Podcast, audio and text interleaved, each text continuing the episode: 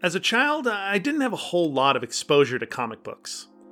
I was the oldest in my family, so I didn't have the benefit of an older sibling who could introduce me to them.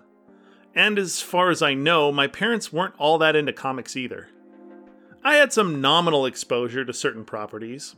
I was familiar with big names like Superman and Batman. Movies had been made about them. They were kind of hard to ignore.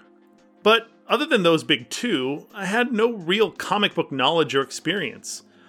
Honestly, I can't even remember if I knew that Batman and Superman were actually comic book characters.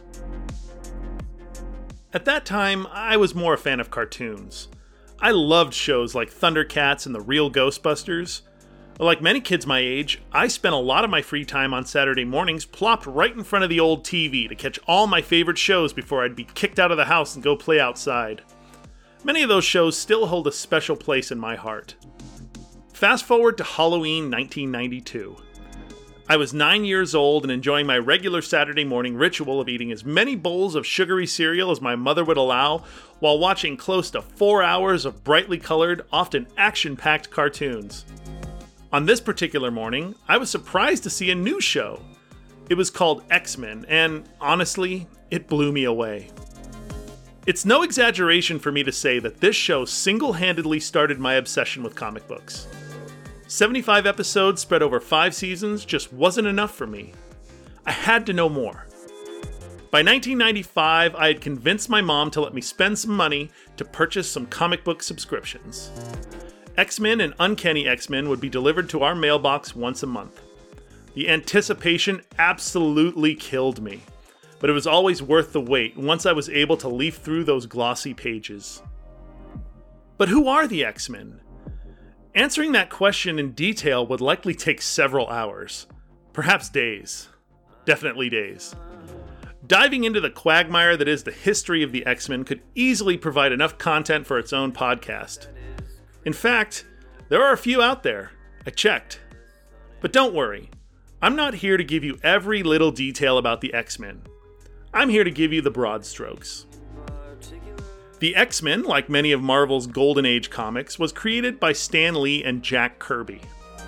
They first appeared in the X Men number 1 in 1963.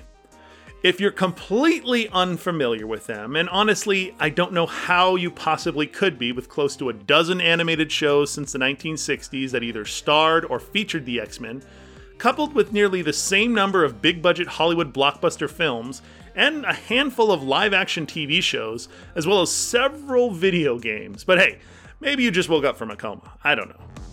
The X Men are a team of superheroes. Specifically, they're mutants.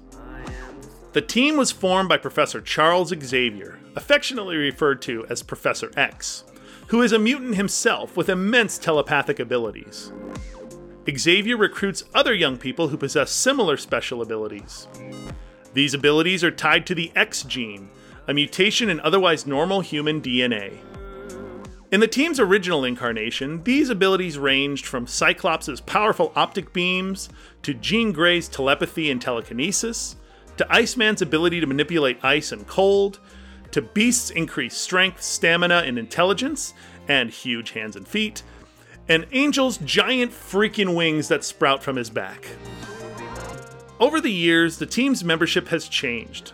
Obviously, anyone familiar with the animated show from the 90s knows names like Wolverine, Storm, Gambit, Rogue, Banshee, Bishop, Nightcrawler, Colossus, everyone's favorite sparkler shooting Mallrat Jubilee, and many others. There have also been several other teams that have branched off from the main X Men team, like the New Mutants, X Force, X Factor, Excalibur, Generation X, and literally over a dozen others. There have been over a hundred members of the X Men. That includes some former villains who have joined their ranks, as well as a few non mutants who have snuck in. I meant it when I said you could devote an entire podcast to just explain what the heck is going on with this series, because there's a lot. Speaking of villains, though, you can't talk about Charles Xavier and the X Men without mentioning their greatest adversary, Magneto, the master of magnetism. I know, it, it's kind of on the nose. I'll give Stan Lee and Jack Kirby a pass for creating such a compelling character. Magneto and Professor X are old friends who had a bit of a falling out. You see, they both want to ensure the survival of the mutant race. Where they differ is how to reach that goal. While Xavier walks the path of peace and understanding, seeking to forge an alliance of sorts with humans, Magneto takes a decidedly harder stance. He wants to conquer the human race through force. He views mutanity as the superior race and worthy to rule over the lesser humans. Much has been made of the relationship between Xavier and Magneto over the years. Many of the X Men's early battles were against Magneto and his so called Brotherhood of Evil Mutants, who sought to enslave humanity. But Magneto isn't always the bad guy. Sometimes he's even a member of the X Men. There are a few incarnations and timelines where Magneto is actually the leader of the X Men instead of Xavier. Now, I mentioned timelines just then.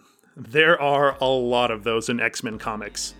Alternate timelines and alternate realities aren't a new thing in comics different books can take place in different timelines and or realities. I remember one time I was reading an issue of one X-Men comic. It was the climax of the Legacy Virus storyline. Long story short, the Legacy Virus was a fatal virus that only affected mutants. In this storyline, Colossus is faced with an impossible decision. A cure for the virus has been developed, but it requires the death of the first person injected with it for it to activate and save all the others who were infected. Naturally, Colossus sacrificed himself to make this happen. It was a heavy emotional issue. Colossus' sister had died from the virus. There was a real weight to what he was doing. I remember actually tearing up a little bit as I watched him die over the course of a few panels. I finished that issue, put it down, and picked up the newest issue of another X Men comic that had come that month. As I started reading, who did I see? It's Colossus, of course. He was alive and well in this book. Completely different storyline, completely different reality. It, it kind of lessened the impact of his sacrifice, to say the least. But that's the problem with comics sometimes. There can be so many different versions of your favorite heroes. Sometimes they exist concurrently, and sometimes they don't.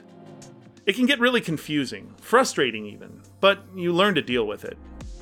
Now, I can't talk about X Men without addressing some of the controversy surrounding the themes that they address. Well, maybe controversy isn't the right word. At least not anymore. However, it could definitely be argued that it was at the time. X Men was first published in the early 1960s.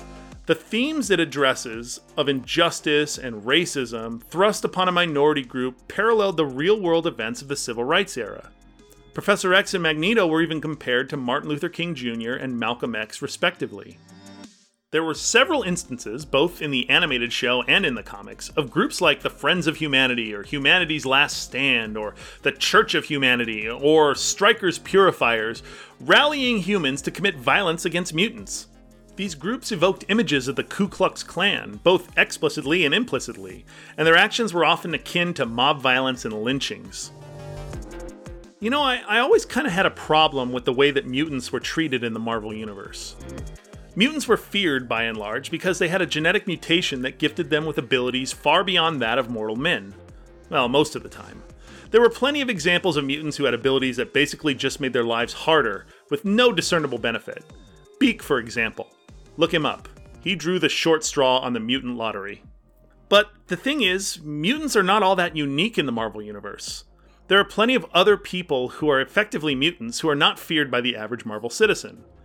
In fact, they're actually celebrated. The Fantastic Four are one such group, and the Avengers are another. There are several other examples out there, but the question remains what makes mutants so particularly hateable? Why does humanity focus on them when there are so many other metahumans out there in the Marvel Universe who pose just as much of a threat, if not more, to humanity's safety? Maybe we'll never know. In the end, the X Men, through their various incarnations, are still sworn to protect the world that hates and fears them. They're the scrappy underdogs who rise to every occasion, well, mostly. That's the ultimate reason for their staying power. Five decades later, and they're still going strong.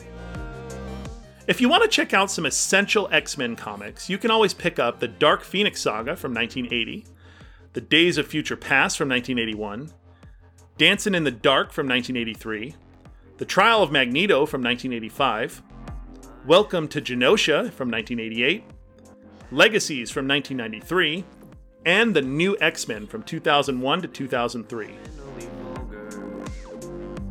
I hope you've enjoyed this deep dive into the world of comics. I'll try to bring you interesting topics and compelling characters as I find them.